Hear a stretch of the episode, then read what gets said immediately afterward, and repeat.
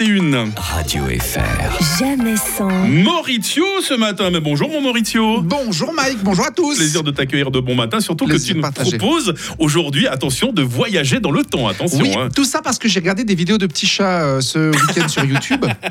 Ouais. Euh, et que soudain, mystère de l'algorithme, je suis tombé sur le générique de Classe Mannequin. Qui Oh. s'en souvient? C'est d'imaginer Oh là là là là. Et du coup, bah moi, ça m'a rappelé plein de souvenirs. Tu m'étonnes. Ouais. Euh, J'ai donc vagabondé pour en savoir plus. Alors pour la petite histoire, Classe Mannequin devait concurrencer les sitcoms AB Productions qui occupaient beaucoup de temps d'antenne sur TF1 à l'époque.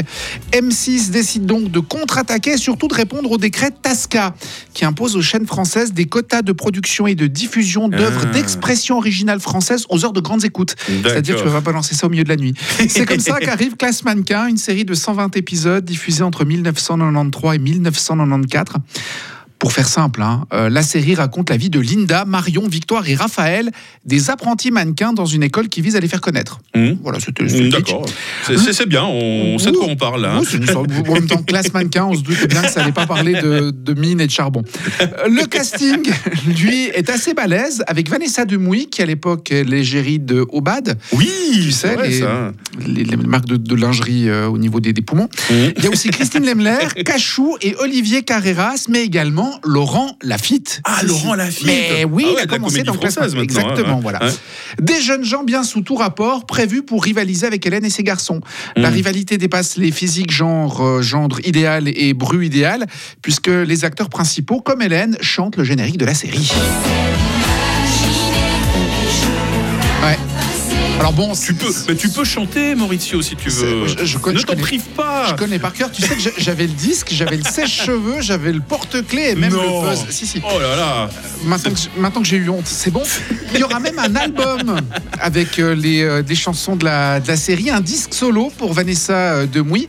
Classe Mannequin qui va connaître une suite sous forme de téléfilm diffusé sur euh, M6, assez loin de l'esprit de la série, mais qui reste dans les mémoires. Alors là où M6 fait plus fort que TF1, c'est que ces acteurs de série ont réussi à sortir de l'univers qui leur collait à la peau. La preuve, puisque tu l'as dit, Laurent Lafitte, Mhm. comédie française, obtient en l'an 2000 un petit rôle dans Les Rivières pourpres, pourpres de Mathieu Kassovitz, avant de tourner avec Catherine Deneuve dans la comédie Belle Maman, de tourner pour Guillaume Canet, de jouer avec Emma Thompson, Pierce Brosnan et euh, Louise Bourgoin. Voilà, il a joué contre euh, face à Marina Foïs également dans Papa ou Maman, que, que j'adore, qui est un grand classique du rire pour moi. C'est vrai, une jolie carrière donc pour lui.